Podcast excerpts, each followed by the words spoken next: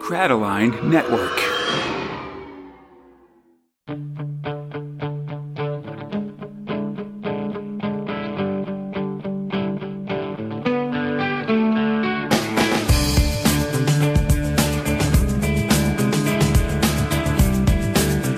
I am the law, and this is the fourth episode of Big Mac One. My name is Conrad, alongside my friend Eli, and this is the podcast two Americans patrol their way through the Judge Dredd magazine.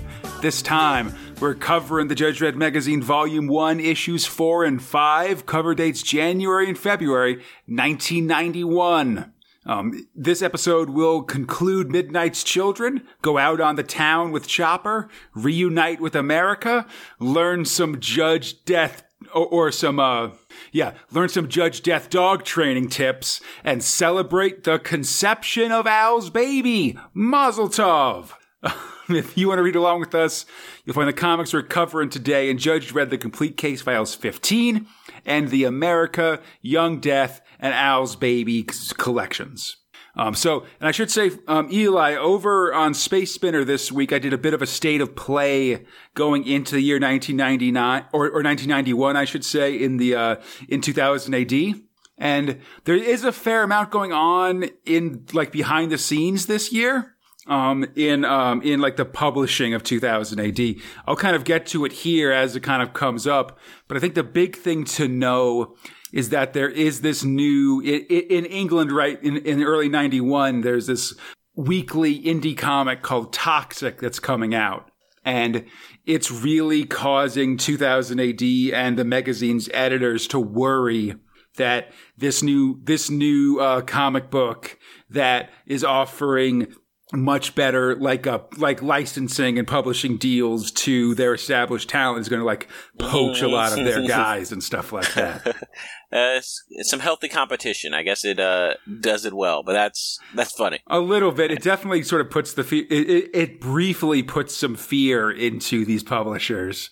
Um, but honestly, but it, it's sort of lucky for them that a couple people, especially writer John Wagner, has kind of a falling out with um, the editors of Toxic, which means that he ends up just sort of staying with the Meg and redoubling his efforts there. So we'll be seeing, you know, like he's he's doing a t- like he's writing half the magazine right now, and he'll sort of keep it about that pace. I think. I see. That's cool. so let's um, jump right in. I think with our new story. Story one: Al's baby. Uh, script about John Wagner, art about Carlos Ezquerra, letting about Gordon Robson. So this one starts with like a flash forward almost in a in a mega city school somewhere. Some kids are arguing if boys and if boys or girls are better. You know that classic discussion, right? And this gets the robo teacher off on a tangent about how actually boys can get pregnant and stuff. And that takes us back to the actual story to the city of Chi Town and Al's baby. Uh, there's sort of rumors going back and forth at this story without that one page of framing it to take place in Judge Dredd's time. Um, that this story might have taken place in, or might have actually been a, uh, toxic story, but that's sort of, people go back and forth as to whether that's true or not. Hmm. Um, so Oh, good. What do I mean toxic story? As in Oh, sorry, that it would be in that uh in that new comic book I was talking about Oh, toxic. got it. Okay. That makes sense. Sorry. Yeah. Makes sense. Um, I should say also this story takes place, you know, it, it came out in 1991, so it took place in the distant future of, I believe, like 2014 or 2015. You know, well, I think we'll find that out next, uh, next episode. But one of these ones where we have survived long enough for science fiction stories to start taking place in the past instead of in the future, you know? right. Um, so this story is told by Vinny of Vinny's Bar and Grill, and we meet Al Bestardi, aka Al the Beast, a big tough gangster in this slightly futuristic Chicago. Or Chi Town, I guess. He walks into Vinny's bar, orders a glass of milk, and makes an announcement. He's having a baby. Which means he literally is having it. He's pregnant, and I'll kill any uh, any of yous that makes a joke about it. As one does, right? Yeah, you got to be serious about this stuff. We flash back to Al meeting with the Godfather, Don Luigi Sarcoma, who I, I don't know if this is a specific reference, but it sounds a lot like the SNL character uh, Don, uh, uh, Father Guido Sarducci, I guess, but just sort of generally sort of Italian and silly names. The sarcoma is like a uh, a kind of like lung illness. I think it's something. It's not good if you have a sarcoma. I know that. Um, but we learn Al Al is the toughest guy in Chi Town, and the only thing he's afraid of is the Don. And the Don says, Hey Al, you let me down because you're married to my daughter and I got no grandchild. I need a bambino, bambina to hold in my arms. Ah. And his bimbo assistants readily agree. Yeah, you tell him, Louie. Yeah. Shut up. It's good. Good backs and forths here. So he orders Al and his daughter, Velma, to get out there, have a kid right away, or he'll find someone who can. And that's rough because while the Don is the one thing that Al is afraid of, the other thing he's afraid of is his wife, Velma. So we go to the Velvet Room where Al's wife Velma sings, and apparently she's real, real bad at singing. Terrible at singing. So bad that a lot of her audience are Iowa pig farmers that have been shipped in because they like her voice for the purposes of pig calling or something like that.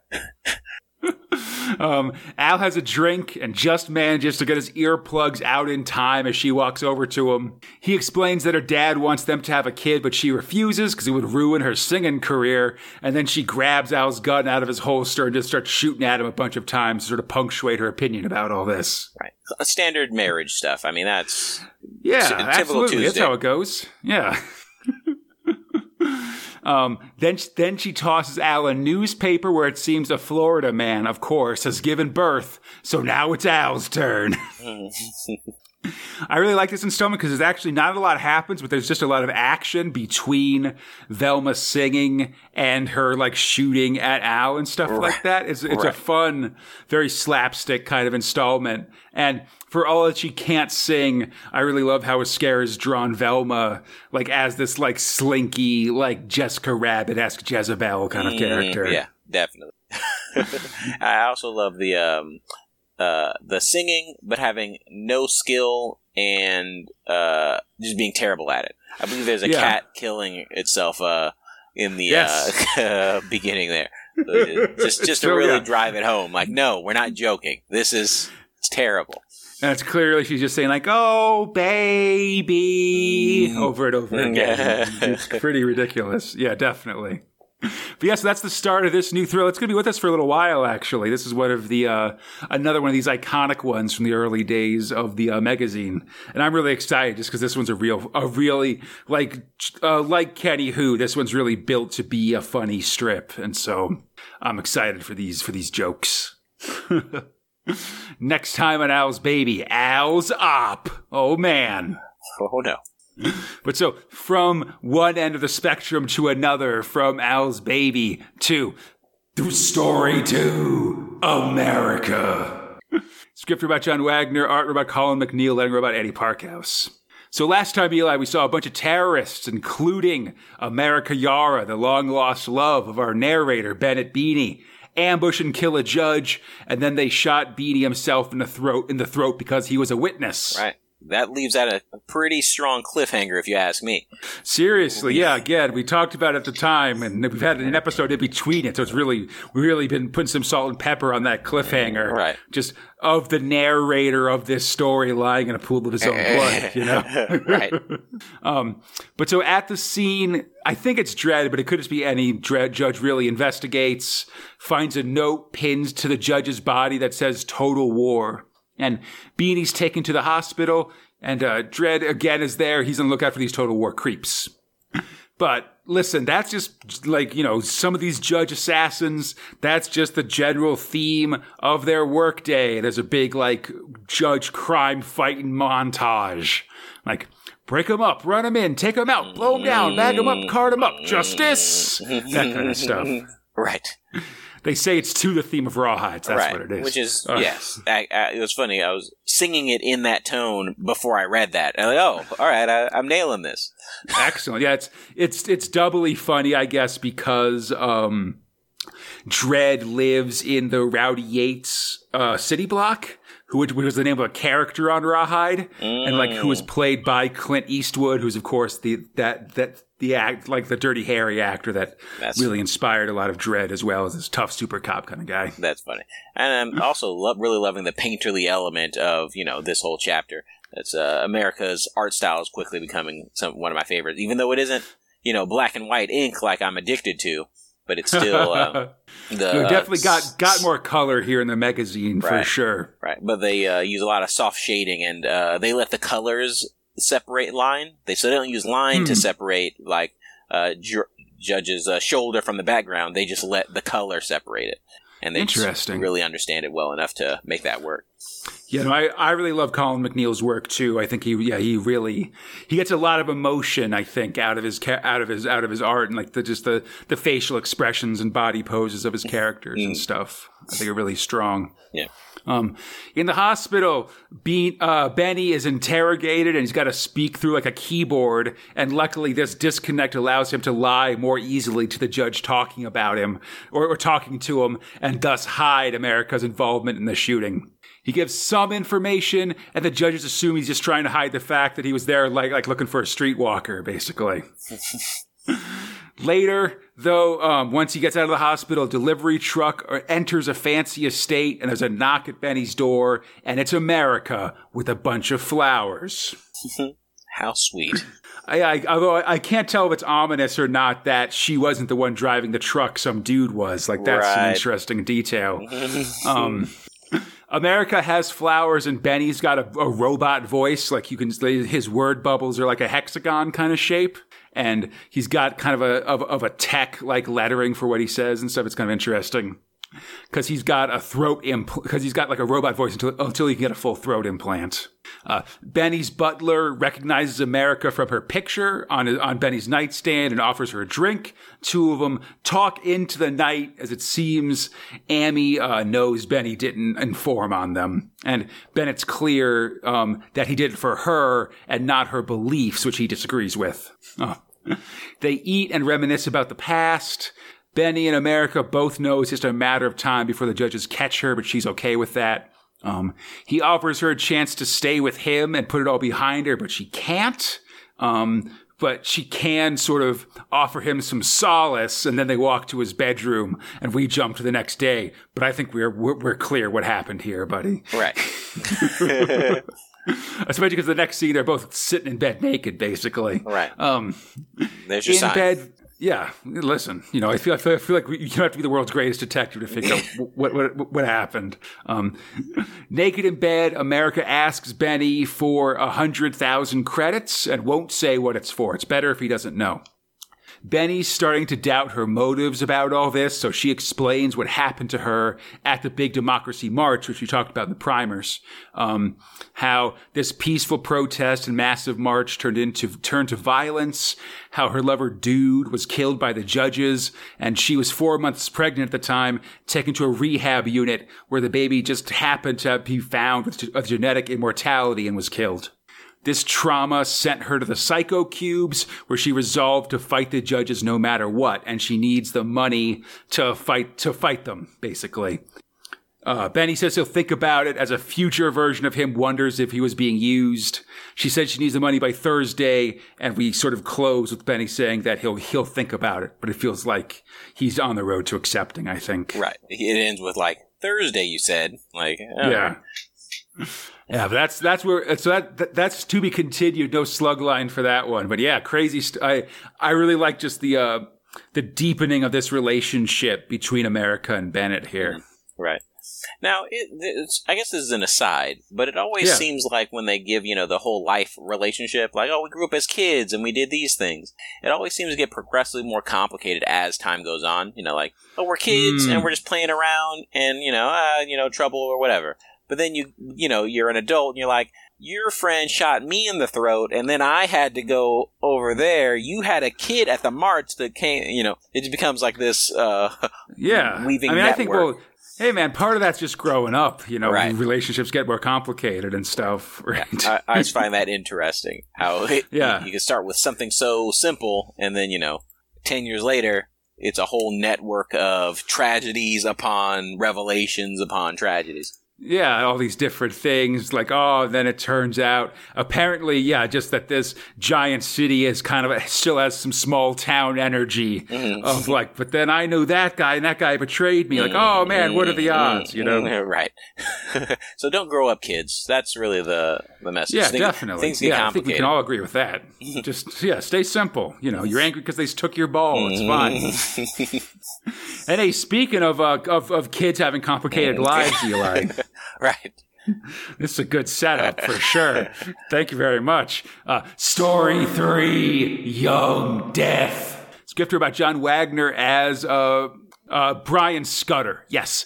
Art robot Pete, Peter Doherty, letting robot Gordon Robson. So in the present, I guess Judge Hershey or some lady judge is a, yeah, I know it's Hershey, is uh, checking on the autopsy of writer Brian Scudder. He's been identified, and it seems he died of a massive heart attack, which is no big deal, except of course his body was found in a chem pit, which is weird. And he's just published an article about Judge Death being alive and in the city, which is sort of a big deal. Especially because when death kills you, he causes a massive heart attack, you know? Right. Um, so Hershey goes to run this info to Psi Division because obviously they'll be interested. And then we flash back to uh, Scudder talking to Judge Death. He tries to get some baseline interview questions from Death. Um, we learn that the monster's true name is Sidney. Whoa. I was a little disappointed by that name, to be honest with you, uh, but it seemed appropriate. Like, yeah, I mean, I, th- I, think that's the joke. To be mm-hmm. honest, is that this guy is so evil and he's got a really like sort of like like nerd name or something like that. You know, right. careful who you make fun of, kids. You know, Next Seriously. thing you know, they they're judge death, or they're just like putting giant spider squids on your face or right. something like that. Um, he rejects most of the other questions, especially about how old he is. And finally, we get to the history. Oh my God, I've been waiting. Mm-hmm. Um, on a world not unlike Judge Dredd's, Sidney was a real jerk kid with like a tiny upturned nose. And we see him laughing as he hurts his dog Woofy. Basically, the dog likes the ball, and so he like lifts it up and the dog hits his head on the bottom of a table over and over again. It's a real jerk move. And his sister agrees with me because when she finds out about Sidney, she tells their mom, and thus Sidney has no choice but to punish Woofy for getting him in trouble. So he throws that ball off the side of a cliff, and the dog jumps after it and dies. Yeah, it's uh, yeah, yeah. I mean, I wasn't surprised that Judge Death was born a sociopath. You know that yeah, I, I, might have been able to guess that if you was a multiple choice. I might have. Still rough, you know. Boo! Be nice to dogs. Right, exactly. People are very. Uh, I had an illustration about uh this dog protagonist, and uh, the fans were very serious about if anything ever happened to that dog. It was uh, yeah, dog of the dead. They yeah, were not having it. So now we're in full flashback mode. Um, for telling for telling on him about Woofy, Sidney sneaks some kind of giant murder spider, like furry spider squid, onto his sister's face. She wakes up screaming. Mom instantly knows it was Sidney that did it. You're a monster child. yeah, it seems who else is going to find one of those? You know, uh, yeah, come uh, on. Or he's getting poisonous spider squids from, but he's obviously into something nefarious. Yeah, I mean those things don't just walk off the street. Mm. You know, come on. Cut his allowance or something. Oh, yeah. Seriously. Mm. it seems that his sister didn't die, but death has learned uh, several important lessons. One is that death is the ultimate answer to the problems of life. Like, listen, Woofy's a pretty solid dog once he was dead, and mm. his sister survived, and she's just being a huge jerk about things. Mm. Like, what's better, you know? and the second uh, lesson, which is, of course, don't get caught. you know, for real. Um, we later see young Sidney shooting birds with like a laser rifle or something like that as his parents look on, slightly concerned. His mom's scared about what's going on with this kid, but his dad thinks it's all perfectly normal. So in the end, the dad agrees to take his son to work with him. And there's kind of an aside here by Scudder about death sort of remembering this wistfully.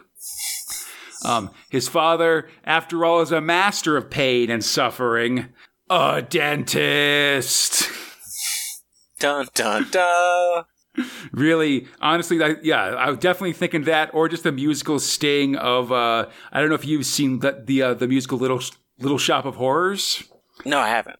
Oh, it's a good it's a good musical about a giant alien killer plant. Oh yeah, okay, I have seen it. There's an aside where uh, in the movie version it's Steve Martin who's this uh, evil dentist, and he's like, "You'll be a dentist. You'll Mm-hmm. take pleasure in causing folks pain." That kind of stuff. Mm-hmm. it's a good song.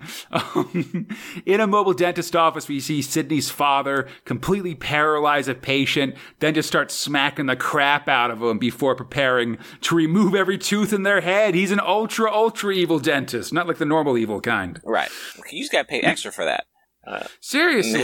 yeah, you can't I'm not going to I'm not to walk into a dentist office and pay for you to extract all of my teeth. Right. And Like you know, that's the, the the upcharges, you know? and I guess I mean that's the sign of um uh tough dentists if they have um uh if you come to a van and it's uh an old beat up van and they're like hey dentistry then yeah you probably need to you know reevaluate your coverage you know uh Yeah, it's true. you want to pay a little bit more next time um, open enrollment comes around or whatever. I did feel Um, bad particularly about uh De- young Death's mom uh, because she's like, Yeah. you know, I think there's something wrong with our son because he, our dog died, uh, put a poisonous of- thing on our yeah, daughter, because of all, all all this stuff he did. and all these these uh, he's shooting birds uh, in the head, and you know, seems no remorse. We really shouldn't have bought him that laser gun, but uh, the dad's response is like, "Hey, when I was his age, this is just typical red blooded, you know, boy stuff. You wouldn't Right. get it." Yeah, and she's like, and she's like, yeah, no, I know, I can. That's not the good explanation you think it is, you know. all right. But yeah, no, definitely, yeah. Judge Death's mom is completely ju- right and justified in what she's talking about, for sure. Right. I'm at least hoping the parents have a conversation about it later. You know, uh, uh, that marriage is definitely unstable already as it is. You know, Yeah, absolutely. I'm wait- that that's the real twist I'm waiting for is the uh, what happens to Death's parents. Yeah, I assume they marital- die. Marital counseling in the death house or something like that. Right. Oh man. So next time on Judge Death, worms, worms, worms. Which doesn't sound promising at all. but that takes us, let's take a quick break for some covers and editorials. Actually, no, maybe uh, covers, editorials, and dreadlines. Yeah, I think that's better. Oh, yeah. Okay. So, uh, issue four, is one mean mother. Carlos Ezquerra draws out, draws the fine Al's Baby cover, though I would say not the best Al's Baby cover. That one's coming a little later. Um, the editorial both introduces this um, Al's Baby story and tries to place it in the Judge Dredd timeline, which is pretty funny. Like the initial selling point of the magazine was that it was all going to be stories like set in Dredd's world, and so I think it's pretty funny that like the first replacement story is one that's clearly just sort of a sci-fi story as opposed to a specifically a Dredd one. You know. Yeah. Um, then uh, mid issue, there's an ad for Judge Powell, which infor- which is basically the Justice Department scheme to get you to uh, inform on for kids to inform on their parents to win cash and prizes. and then at the end, there's a card you can use to subscribe to the magazine and the first Dreadlines, which is the magazine letters page answered by Judge Powell himself. Uh, letters are generally complimentary, as you'd expect, though there is one angry one, basically just about Chopper being brought back to life and stuff, and not liking the current story. you know, you gotta you gotta shift in at least one negative letter in your letters page so people think it's on the level. You know what I'm Yeah, saying? exactly. Yeah. It's not believable if it's all positive. Exactly. And like honestly, I I I rare like I think it's more for all these letter pages. Like I don't think they fake the letters, but I do think they choose what letters they print based on what they're thinking and stuff like that. Right. So you know, I don't think so. Like I, I think if there are things where it's like editorials deciding like, all right, we want someone we want someone to say they like this story. They're more likely to just pick a letter that says that as opposed to writing their own letter. Right. You know, they're busy guys, basically. Yeah, makes sense. Um, so then we go to issue five, a screaming face in a visor. The Midnights are going head to head with Dredd. This close up cover by Duncan Fegredo. The editorial's stoked about the positive reception the Meg's getting, teases both the upcoming Batman Dredd crossover, the Dredd movie, as well as mentioning that this one's going to have the end of Midnight's Children, which we'll talk about soon. And that in turn, as we learn the news of the fake or of the real comic, Eli. Let's learn the news of the fake city that it's set in with Story 4 Mega City News. Uh, Mega City News script robot Tony Allen, art robot uh, designer Shanti. So we've got another installment of the fake Mega City One newspaper here. Uh, this one with with that article we saw in Young Death this issue about um, Judge Death being alive and living next door to you. and I like that they're actually like its subblurbs is all info that we learned this comic. Like, oh, his name is Sidney. He abused his dog. Like that kind of stuff. Um, inside, there's an interview with a judge that admits that they're just a bunch of fascists. There's more block tax drama, which has been running through all of these things. And then a pretty funny comic strip, I thought, the, uh, the normal, healthy, unexciting, almost extinct hibernating turtles. Which is sort of done in the Teenage Mutant Ninja Turtle font, right. but is just kind of a real turtle kind of sleeping, basically. I thought it was pretty funny. There's a big full page ad for getting wholesale organs and personal ads that seem to short out and have a system error at the end, kind of all the letters falling to the bottom of the page in a big in a big clump. Um, in issue five, more fake news as the Justice Department demands that you smash stuff the second it malfunctions. So you have to go buy new ones. And there's also sort of some advice for how best to smash things. Like get a professional to shoot it with a laser. Don't just throw it out the window. That kind of stuff. um, Oh, there's also an article about a local a local boy becoming God, and we learned that the paper used to make this newspaper was made from the last tree on Earth. uh, um, dark. Good. Yeah, very dark. All of the uh, there's a personals or there's like a uh, an advice column where everything's being answered by a mid '90s uh, ha- hatchback car, and my horoscope says that it's a good time to get rid of all my surplus stuff. So good times. And speaking of um, finding your own way, Eli. Speaking of uh, of uh, of uh, making sure that, that that things are nicely photographed, I guess. Let's continue on to story five, Chopper. Uh, script robot Garth Ennis, art robot John McCrea and Phil Winslade, lettering robot Tom Frame. Uh, so we've been following uh, Marlon Shakespeare, aka Chopper, and his surfer buddies after their base was all shot up by satellite lasers and stuff like that. Uh, back in Oz, Judge Bruce gets visited by Jug Chopper and the rest of the survivors from Dr- Drongo Springs. Um, we've see, we've met Bruce before. He's kind of like an Australian Judge Dredd, basically, like sort of the iconic Oz judge, I guess. Right. I definitely like the different uniform.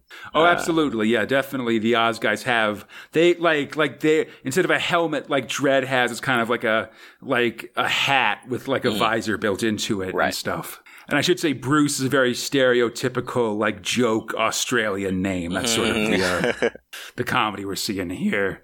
Um, so, and he, but he sees you willing to go to bat for his buddies Jug and Chopper against the chief. But the moment he asks about the situation, the chief goes, gets on his bike screen and says he's being transferred to Chunder Range. Oh no! Which sounds pretty bad, to be honest. Meanwhile, the massive Stig Earth movers are headed towards Drongo Springs, escorted by Oz judges. Um, as they're as they observe this, Derek explains like a bit about, or sorry, he, what, um, his like executive asks him how exactly he's going to harness the power of the song lines once they get there, and we kind of learn that he doesn't really have a great idea of how he'll do it. Like it's like, oh, there's got to be like a s- control stone or something, right? Like how how hard could it be? It's like you didn't know that already. You don't, you don't know what how to do it going in, buddy. Like, yeah, he's a he's a big picture guy. He's not a a detail guy. Absolutely, yeah. um, yeah, yeah, his plan is mysterious, not well thought out. Then Derek sees Chopper just flying through the skies of the city and freaks out. Oh, he's supposed to be dead. Right. We lasered that The- guy. Yeah. The lads, meanwhile, head back to uh, Jug's like penthouse apartment, where they see uh, Charlene, Chopper's uh, girlfriend, is taking care of Koala Stan, who I guess they picked up along the way. This uh, Australian Aborigine guy. He's just woken up and explains the situation that the judges are working with the bulldozers and they're all headed to take to destroy Drongo Springs and he sort of identifies Chopper as this uh, child of the wind, like a spiritual type person, or person with spiritual importance, I guess.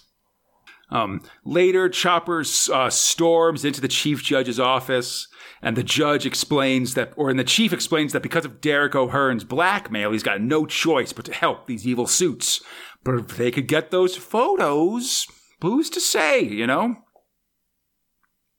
To do this, soon the boys are over at the Everage Club to see the boss of all things perverted in Oz, Dame Judy, who's this big, hairy fellow in a bustier and high heels, the wax mustache, and is pretty clear. I don't know if you're familiar with this character, Eli. Uh, ha- have you ever heard of a Dame Edna? I haven't. Um, they, they're like a, uh, I guess you'd call it like like, like a drag persona of this Okay. Australian comedian, I guess Got it. Okay.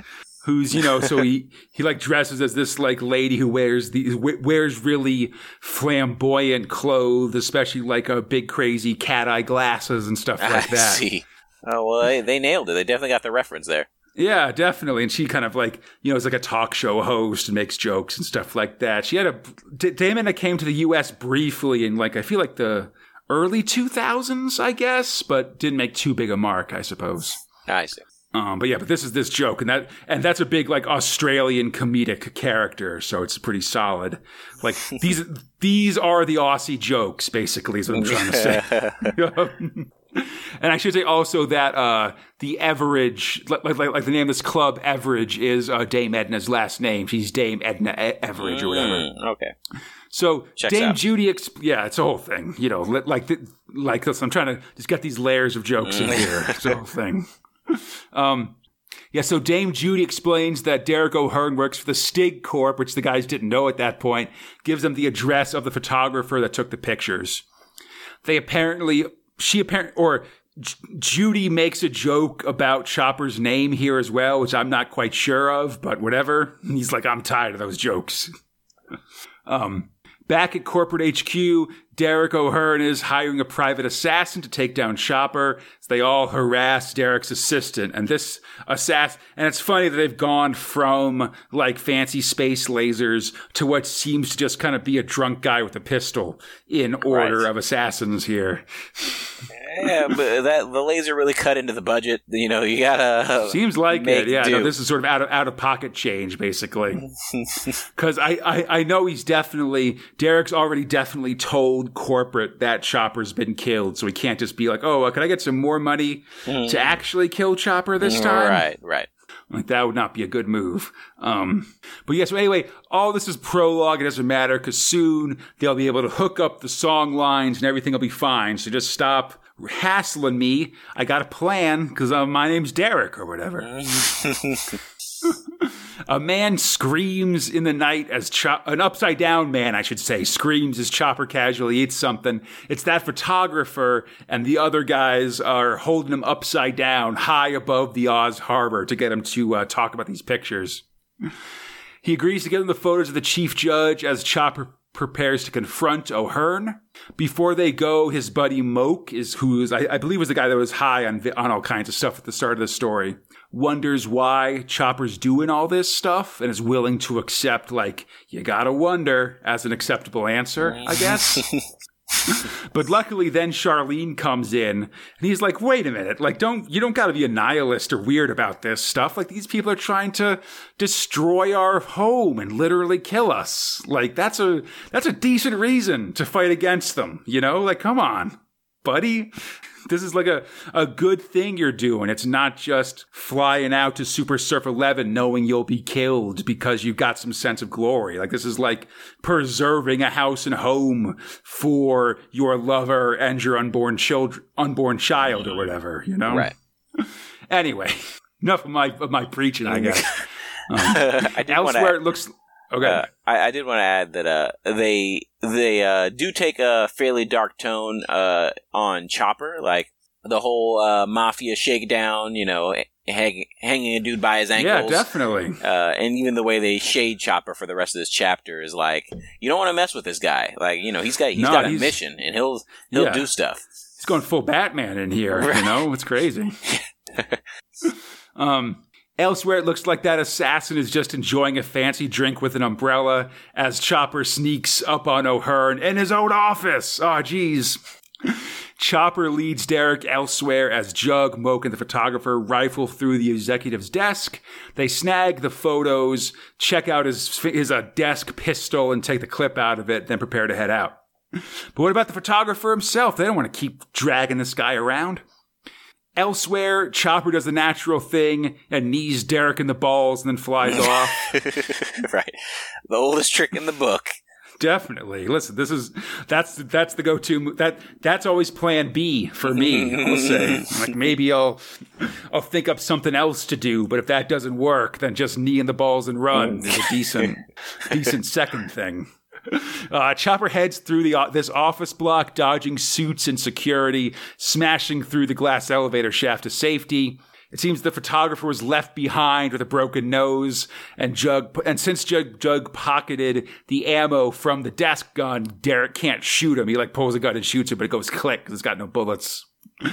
Things go from bad to worse here. Security comes in and they're like, uh, hey, boss. So while we were shooting wildly at Chopper, we may have accidentally killed your, like, chief executive and your secretary while they were boning in a closet. So, uh, you know, sorry. Right.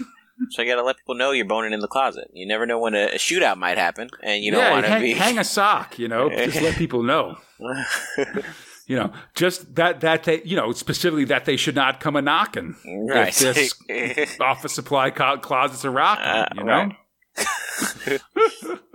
um, as all of this is happening, the assassin calls in totally drunk and shooting up the bar. Where actually, it seemed like he tracked him correctly because this is the bar where the surfers are handing off the blackmail photos to a judge. And ridiculously, he shoots Moke a couple times and then gets his brain blowed out by by that judge, which is ridiculous. Moke dies in Chopper's arm, wondering arms, wondering what, what the point of it all was. And this is a real downer for this section of the, of the comic, for sure. right. Yeah, it's the journey, though. You know, that's the. You know, he, apparently he never read that book or watched that movie. Uh, no, it's a, a lot of death in this uh, chapter. And yeah, it's, Yeah. th- there's- it's- they're getting back to that dark uh, element. Uh, Chopper stories seem to be like, look at me, I'm a rambunctious kid, to, oh, look at me, I'm a surfer dude, to, look at me, there's life and death, to, all right, now there's, uh, you know, we're getting to some gentrification, some corporations, and now people are getting lasered to death, and now, now we're in the Bat Dark Knight, you know, area of Chopper's life where he had to become a vigilante, and, you know, uh, the heads have to roll. Yeah. No, there's definitely definitely a lot of variance within these chopper stories Right. for sure. Yeah. Like into just even in the same story. Right. Yeah, when Chopper was introduced, I would have never have thought that someone was going to get lasered and then his best friend was going to get shot by an assassin. Uh, Right. although on the, although counterpoint, like in terms of just depressing things, like when we first met Chopper, he was like graffitiing the walls and kind of had this feeling of like, oh man, like we're we're basically just the same as robots, like designed to sort of work and die in this in this terrible dystopia city, you know? Right. Yeah, and I guess that's the thing because it's um uh just in Judge Dredd that seems common. So I was like, okay, uh, he's saying the stuff, but I mean, what what are they really going to do about it? And then Yeah. Chopper showed me, oh, there's there's quite a few things Yeah. we can do about it. Win a race, buddy. How about that? For sure. I'm going to a different uh, different country. Uh, I'll Yeah. show you. And speaking about uh, living in Mega City One and wanting better things for your kids, Eli. I'm gonna give that one a, a, a nine. That was a, Ooh, thank yeah. time. No, listen, I'm feeling pretty good about it. I gotta say. Mhm. Uh, let's go to Story Six: Midnight's Children. We've been following this one for a little while. A script about Alan Grant, art about Jim Baikie, letter about Tom Frame. So a bus filled up with tourists or something from uh, Midnight's club is, is uh, heading out as Mr. Midnight explains that he can't come. He's got to wait for his brother Nimrod, who you'll re- recall we saw get killed by Dredd in the um, last episode. He's tossing money into a big vault and vowing to kill his brother himself, as you do. Right. Meanwhile, Dredd gets the info on Nimrod, who's apparently just been released from a psychiatrist's care as like being not violently insane. And Dredd's like, all right, like someone call that psych that psychiatrist up and have him arrested as well. go for the rest of the family. And he goes, so he goes to arrest um, uh, uh, Johnny Midnight um, on his own. Meanwhile, the bus arrives at Midnight Towers, where folks are loaded onto balcony stands overlooking a big pit and a couple of Juves are herded towards the pit just as the patriarch of the Midnight Family's wheeled out onto the balcony, and you'll recall that he's just a head attached to like a chair or something like that. um, anyway, these um, it seems like it's time for a fight as um, the MC brings out one of the Juves, and then their opponent in this gladiator battle is a big spiky red mutant called Kevin. got red skin, but otherwise he's all teeth, claws, and back spikes. And he quickly kills this Juve just in a fountain of gore, basically. Uh, back at the Midnight Club, Dredd comes storming in. He's like beating dudes up, and when they try to call Johnny Midnight to warn him, he like shoots the phones out of their hands and stuff, which is pretty solid. Um, meanwhile, Johnny himself pockets like just stuffs his coat full of po- coat pockets full of cash. Um, t- surf jacks a, pack, a passing sky surfer's board and then flies off with the board's proper owner just sort of trailing behind him on like that uh, lifeline thing that like surfboards have.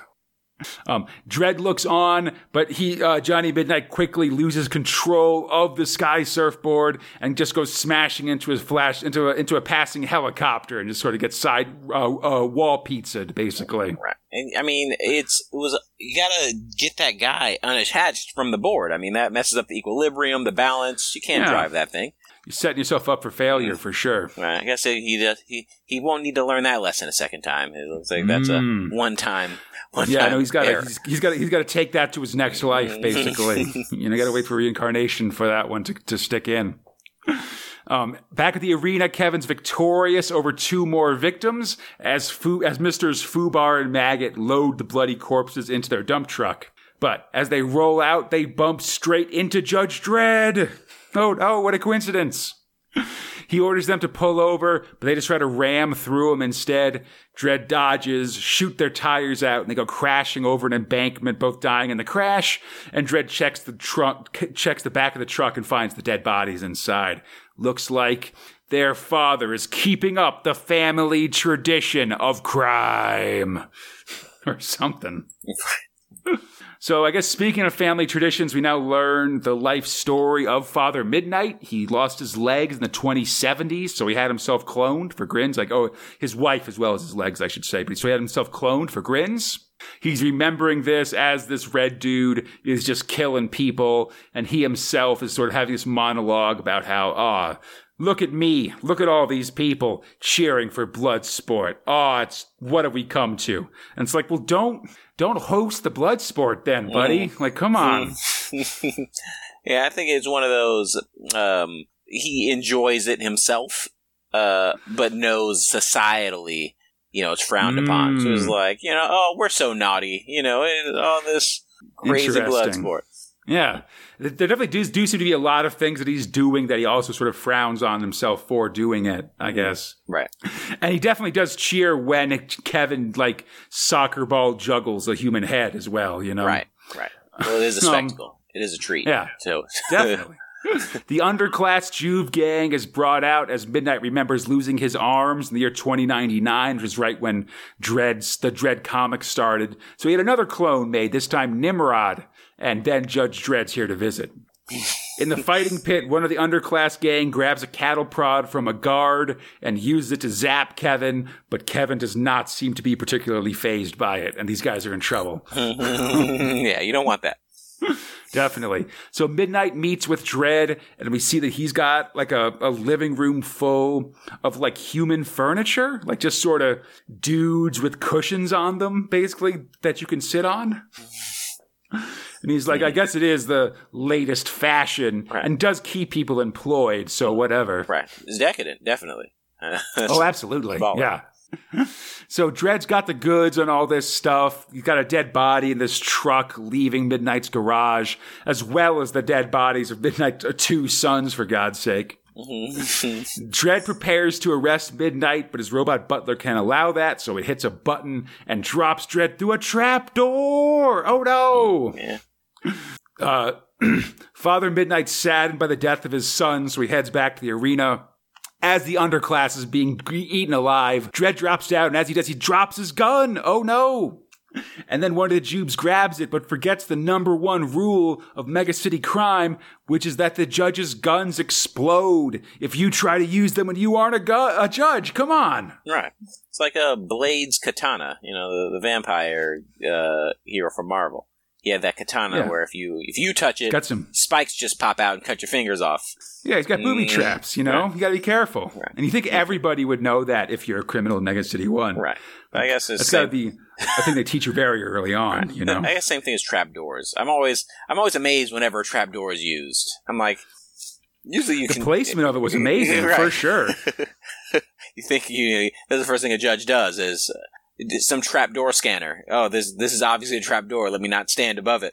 Whatever. It might just be such an old school move that he wasn't expecting it or something like Right. that, you know? Ah, I, I could see that.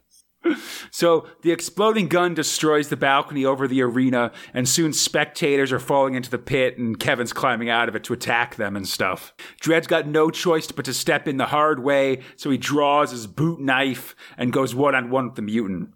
Things are looking bad until Father Midnight shouts to kill Dredd, instead call the beast to attack him instead. Before he knows it, Kevin is attacking him, even as Midnight remembers cloning Kevin after he lost his body to East Meg nerve toxins in the mm. Apocalypse War. that guy has some stories. Lost his body. Kevin recognizes his father, but only after he's accidentally ripped him out of his life support chair and killed him. And this seems to cause him to come along peacefully for, uh, with Dredd.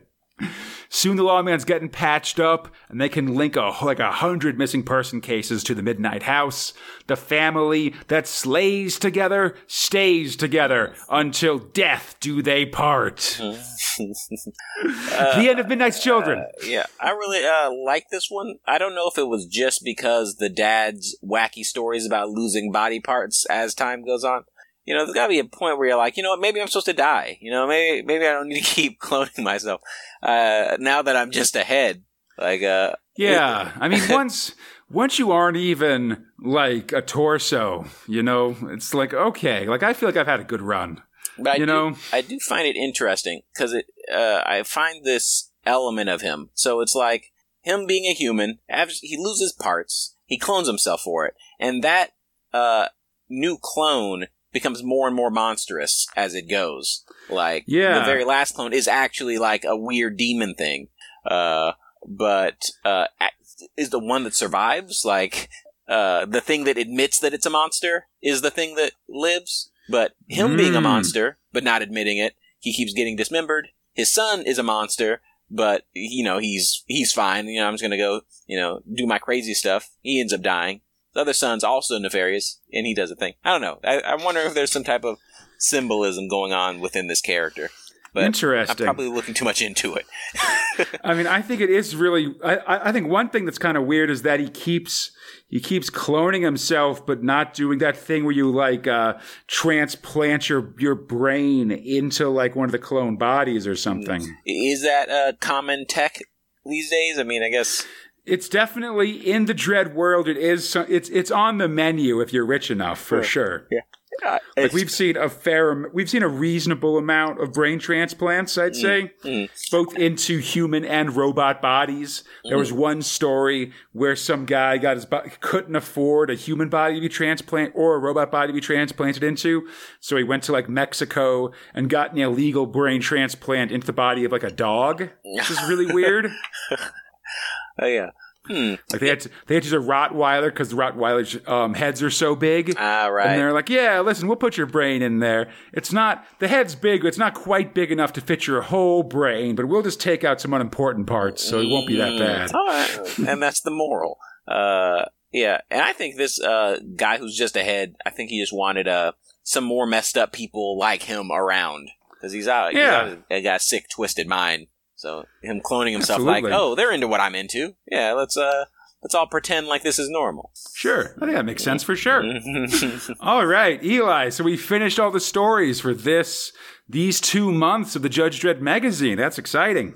yeah, time flies. Moving our way through 1991, absolutely. So, because of that, I have one question for you, which is what were your top and bottom stories for January and February 1991 of the Judge Dredd magazine? Now you think I'd uh, think of this before t- beforehand and not uh, have to figure this out after you ask. Uh, but I'll tell you, I, I frequently do it on the fly, just for the record. Like, don't don't feel bad about that. um, I did really like um, uh, America this last time. Um, I, I don't know if it's just you know learning about throat surgery and guy getting a Mm. robotic voice, and we get a little bit of a sex scene. I feel like it, that it just kind of had a little bit of everything. There was suspense, there was drama, there was you know, uh, and I, I said I'm really um, liking the art from that that comic. So um, Mhm. yeah, it's it's quickly uh, rising in rank uh, in my perspective. But I think that's just because Kenny Who's not here anymore. So uh, like there's no no no uh, no one to compete that way. Uh, but that's it's also trouble because now we got these this new guy. We got um uh the pregnant gangster. Uh, what's his um Al, yeah, Al, Al, Al's Al's, baby. baby. Or just Uh, Al, yeah. which is you know filling up that humor slot. Uh, but um, just due to me not being as familiar with these characters, I think I'm gonna I'm gonna give the uh, first place to uh, America. Um, Nice. So let's see. So last slot. Hmm. Let's see. Hmm. That's tough, but I think I'm gonna have to begrudgingly give last place to uh, Chopper. Uh, Mm. uh, just because I feel like at least these last couple chapters, they it'd been a lot of dialogue and character building. They haven't advanced, and you know they've they've dangled a guy by his ankles, you know, threatened him. You know they Yeah. they've killed a couple people. A lot of sad stuff has been happening, but I find myself lost into the grand scheme of things. Like, okay, so what is actually what what are they waiting on? I feel like they're building up to this big climax, and they're just not there yet. And these Hmm. are all the small steps they need to take in order to get there. Um, Yeah, yeah, it's yeah. Setting up episode uh, Right. is, is, is a term I've used for that, where there's Right. sort of like, Yeah. yeah, Uh, usually, I think Judge Death would, uh, you know, um, Young Death would take this lot, but they actually are now getting into some of the meat. So I'm I'm kind of excited that we're finally starting to see a little bit more about uh, Judge Death. Uh, Mhm. Yeah, it, it was almost Judge Death. It was it's very close between Judge Death and Chopper. Uh, but I am I think I'm just so excited about seeing how ugly Judge Death is was as a kid that I'm giving it that little bit of bump that it needs. nice. yeah, I think um, I might join. I, I I think I'll join you with uh, Chopper as my bottom story. It's fine, but definitely like I don't know if I like this uh, Batman-y turn that, that that Chopper's taken or whatever. Right. Like it seems a little weird, and I definitely like I definitely didn't like that. I don't know that that we're sort of continuing this theory that Chopper's just sort of doing this stuff because he's like I don't know an adrenaline junkie and none of it matters or something like that. Just because like Charlene makes a decent point about defending your home and stuff, and that seems like a good a, a very good reason to fight for me to me I guess. Right. And I, I'm wondering because I know um, sometimes in narrative, you know, the writer has this, you know, uh, like in life you go through these things and you're doing stuff, and sometimes you're not actually sure why you're doing it. It just seems like the Mhm. thing to do. Uh, Yeah. So I know sometimes writers or creators will create multiple perspectives on the same action, so that like Mm. this character thinks that this is why they're doing it, and then this character Right. thinks this is why. Uh, and I think it allows the reader to like make their own decision. Like, hey, it could be because he's adrenaline junkie, but hey, maybe it's destiny, and eh, maybe it's you know, maybe it's Maybelline. You know, you just here's all these reasons. Uh, For so- sure. Although I think you know, I, I I've definitely re- read stories like that, but I don't know. This Chopper story feels pretty cut and dry in terms of that stuff. So I don't know. I don't know if it actually is if if it can really get that deep. I right, guess. right. I mean, yeah, it makes sense. Yeah, and then for my top, um, I might say Al- Al's Baby this time. I definitely really liked America for what you talked about, but I really li- just like this opening of Al's Baby. I think it's really funny, um, and just sort of the way that all these characters get set up. Like they're such like broad stereotypes and like silly things that I just really like them all kind of coming together and stuff like that. You know, like everybody, everyone you meet is this character that you it like like if you're like me and you've watched a lot of mob movies or anything else, you kind of instantly know who all these characters are just by looking at them. Mm-hmm. But mm-hmm. because of that, it's really funny when little things subvert them or when there's all these little jokes and stuff. And then I really love Ezquerra, um, Carlos Ezquerra's art as well. He's one of my favorite artists. And so mm-hmm. him getting in here for a funny story, which I think he likes to draw also is a really, is, is a treat. I, I really like Al's Baby. All right.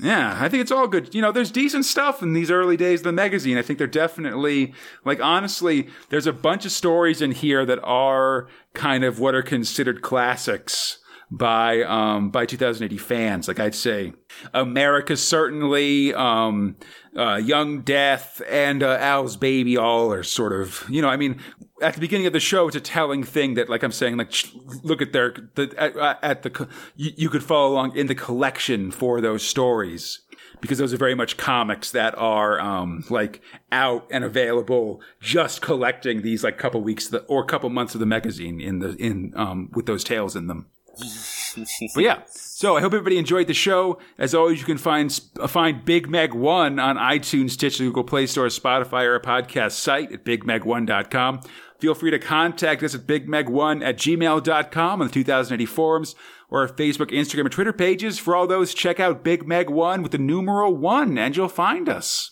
this show is brought to you by Steve Green and your friends at the 2000 AD forums. If you'd like to join them and help support the show, we truly appreciate it. Please check out our Patreon at patreon.com slash Crataline. That's our podcast network. There you can support the show and receive a ton of excellent rewards, including advanced episodes, coverage of modern 2000 AD in the Meg, and even monthly Q&A episodes with Fox and Conrad from Space Spinner. Come back next time as we'll reach the end of both Chopper and America, have some quality bonding with Judge Death and his dad.